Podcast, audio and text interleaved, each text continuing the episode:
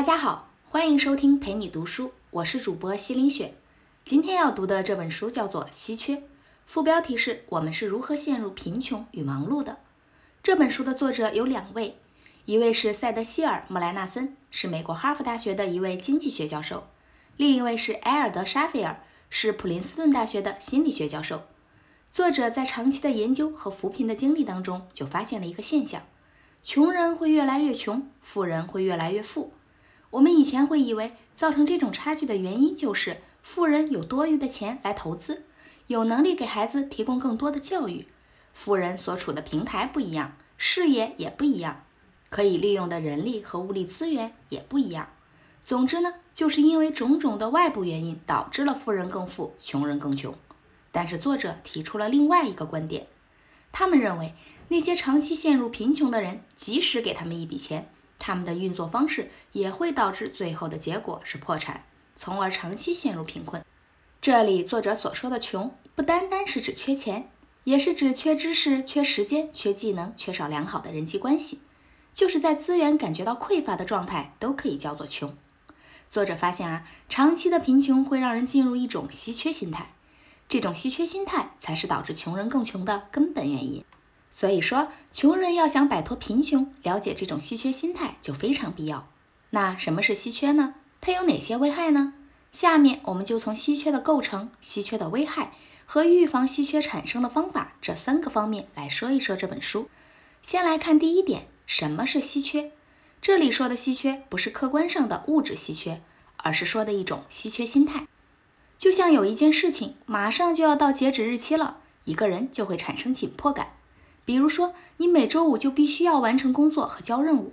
如果到了周四你还没做完，那这个时候你就会感觉到心急火燎，开始全神贯注的工作，任何事情都打扰不到你，因为这个时候完成任务是最紧急的事情，其他的事情和工作相比都可以推掉。你会进入一种全神贯注的状态，只关注手里的工作，这个时候也进入了稀缺的状态。那听完这个例子，你可能会觉得。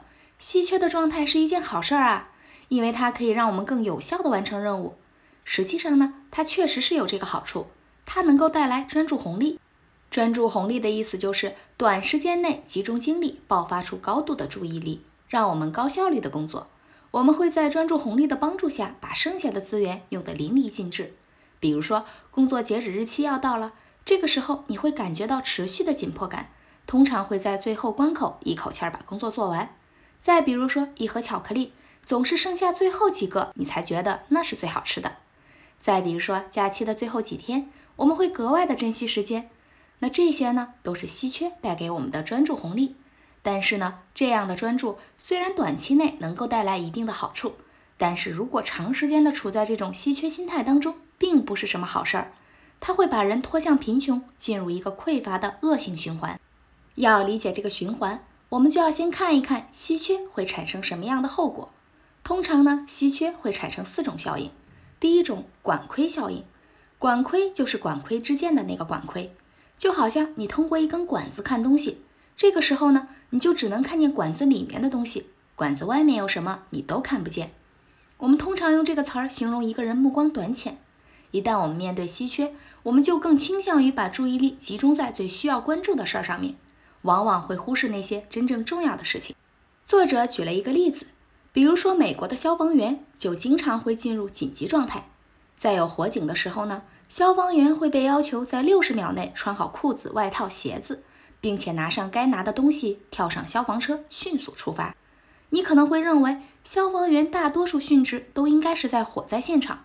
其实呢，根据数据统计。出事儿的消防员将近百分之八十都是殉职在了去火场的路上，其中呢有一些是消防车和其他车辆相撞发生了交通事故，但是最多的原因你猜是什么？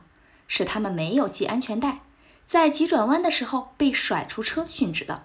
这听起来是不是太不可思议了？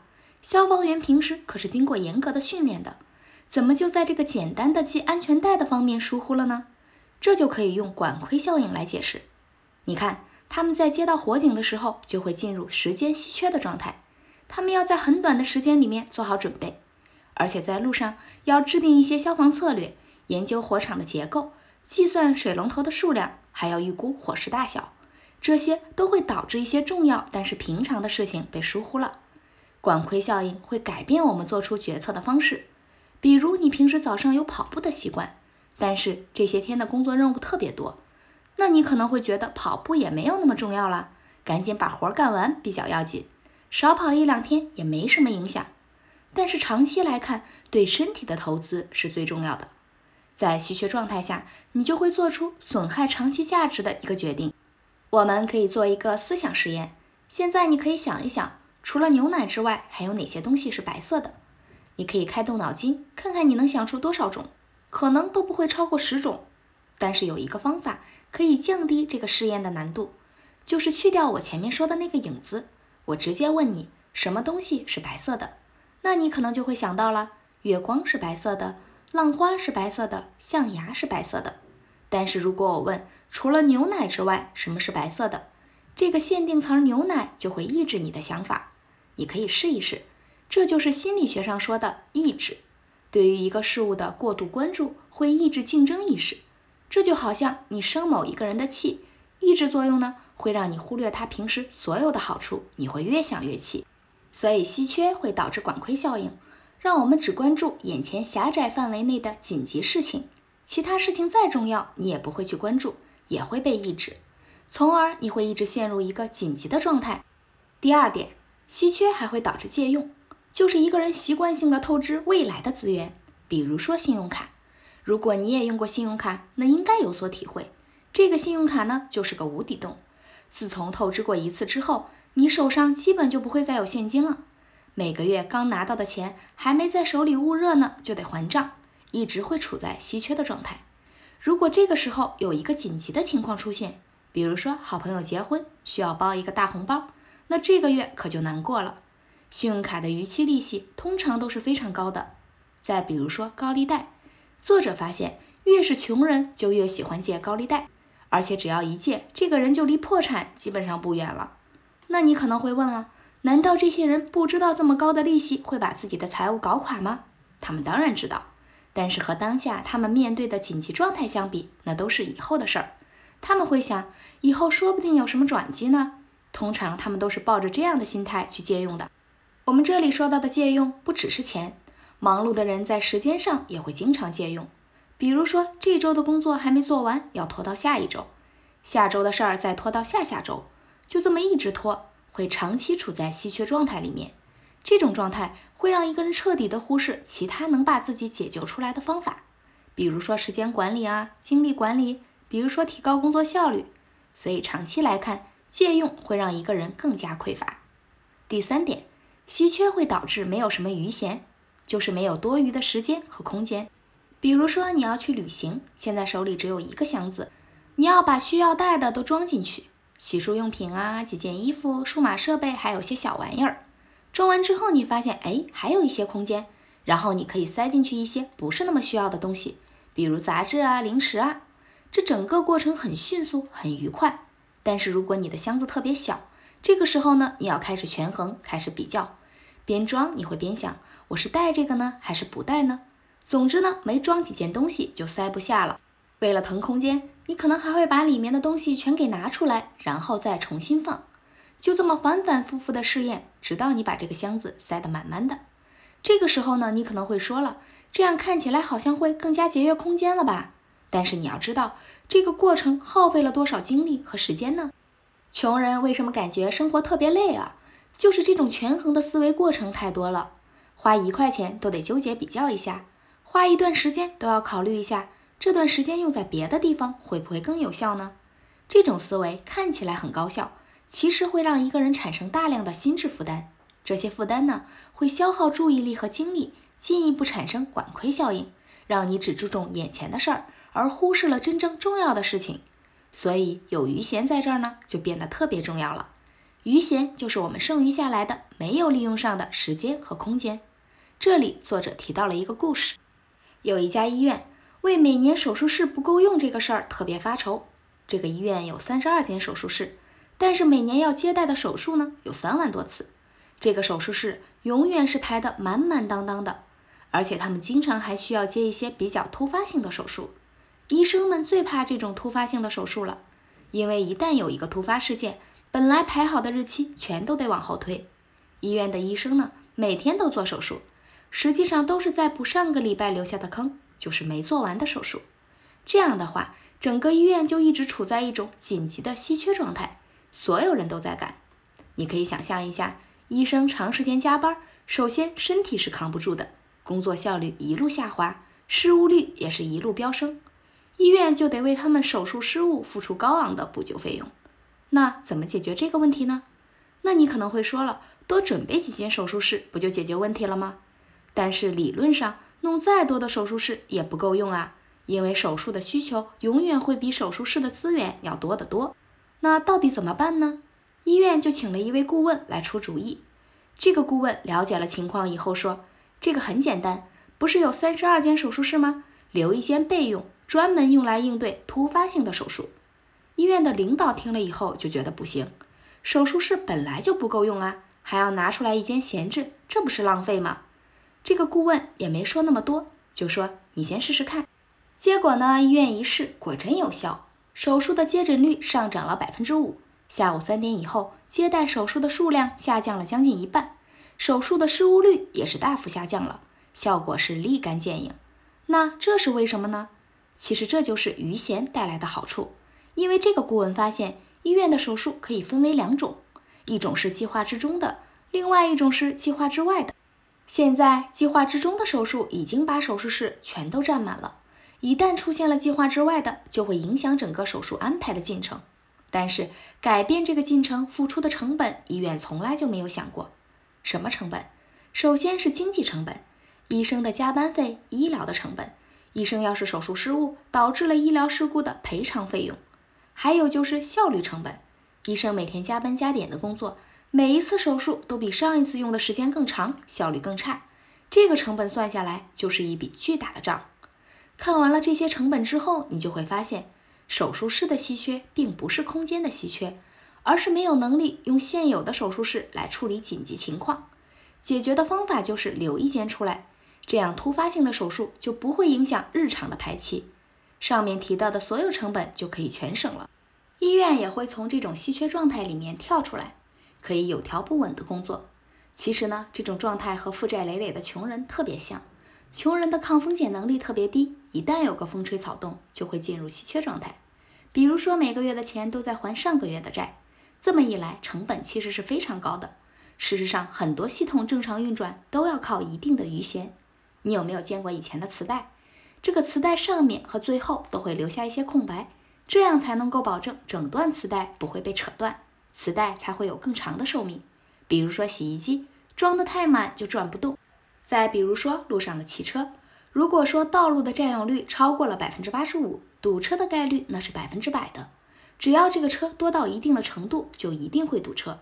就是因为只要有一个司机踩一脚刹车，那后面所有的司机都会停下来。所以说，任何系统留一定的余弦都非常重要。它不是对资源的浪费，而是让系统更加高效运转的保证。从这个角度来说，稀缺的本质就是没有余弦。余弦可能会让一个人的效率不是那么高，但是它带来的正向收益却是非常高的。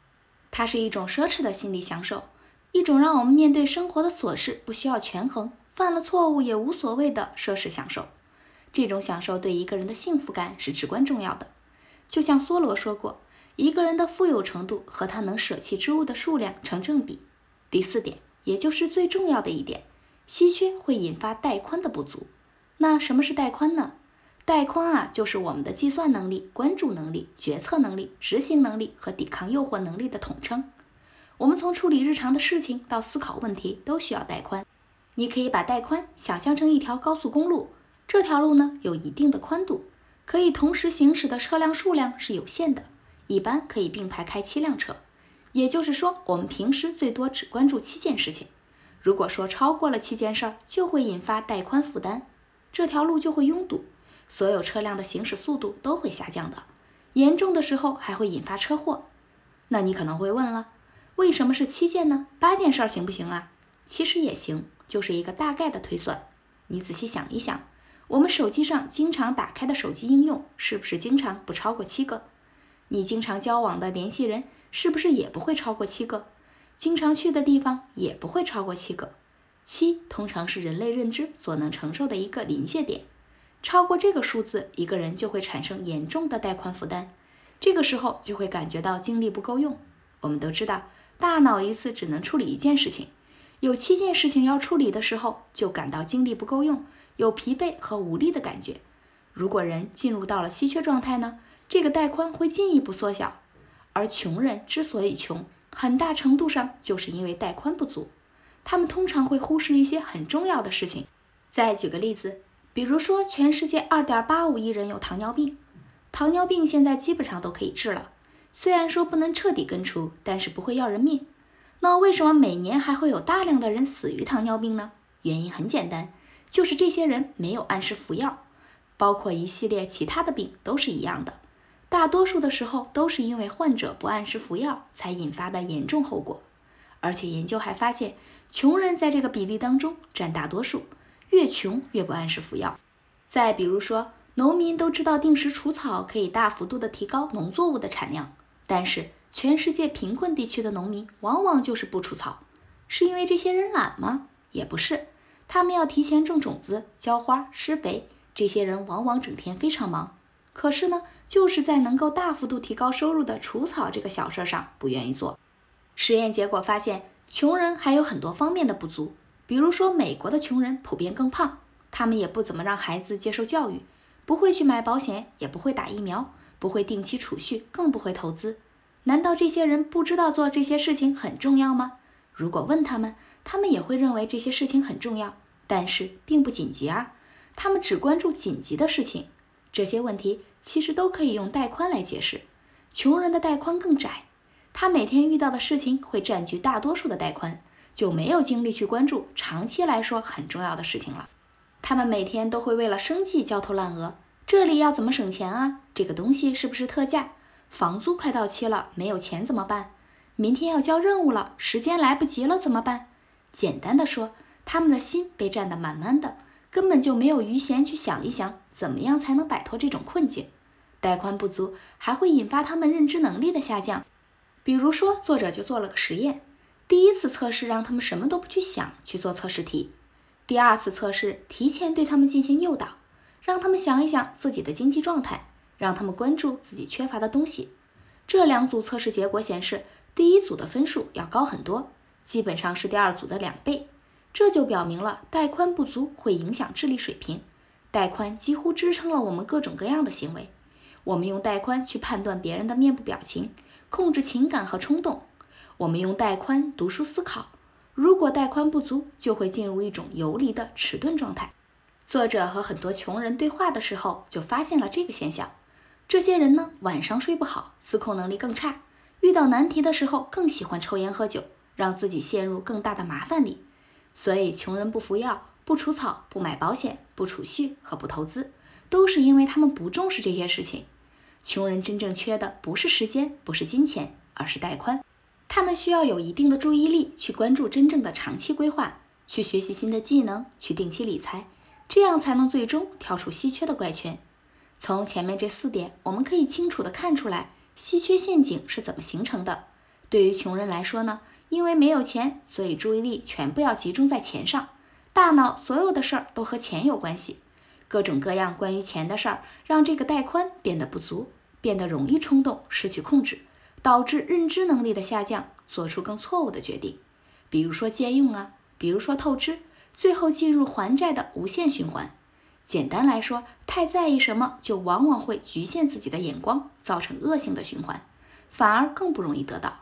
这就是我们平常说的，你越想赚钱越赚不到。相反的，你要是把目光放在别人的需求上，尽力的去服务别人，反而容易赚到钱。那你要问了，怎么避免进入这样的状态呢？作者给我们提了三招：节约带宽，留有余闲，设置提醒。我们先来看第一个，节约带宽要怎么节约呢？就是减少日常生活中需要做决定的琐事，比如说扎克伯格。每天都穿一样的衣服，这样就减少了选择的麻烦。生活里面这种权衡式的思维越少越好，至少呢不要为了几块钱斤斤计较，也不要为了省几块钱去浪费大把的时间。不要老想着自己缺的东西，把注意力放在真正值得的事情上面，集中在可以长期积累的事情上面。有效利用带宽是摆脱稀缺的重要方法。第二个，留有余闲，再没有钱也要留出一小部分出来，可以定期储蓄，也可以投资，在学习上提高自己的技能和认知水平。尽量的不要透支，不要借用，不到万不得已，千万不要借高利贷。时间再紧张，也不要透支未来的时间。当天的工作当天完成，时刻要记得未来还有未来的事情要做。还有就是不要把自己的工作排得太满，按时的休息是让自己保持持续高效的有效方法。第三个就是设置提醒。穷人通常带宽负担太重，常常忽视了重要但不紧急的事情。那设置提醒就是非常重要的。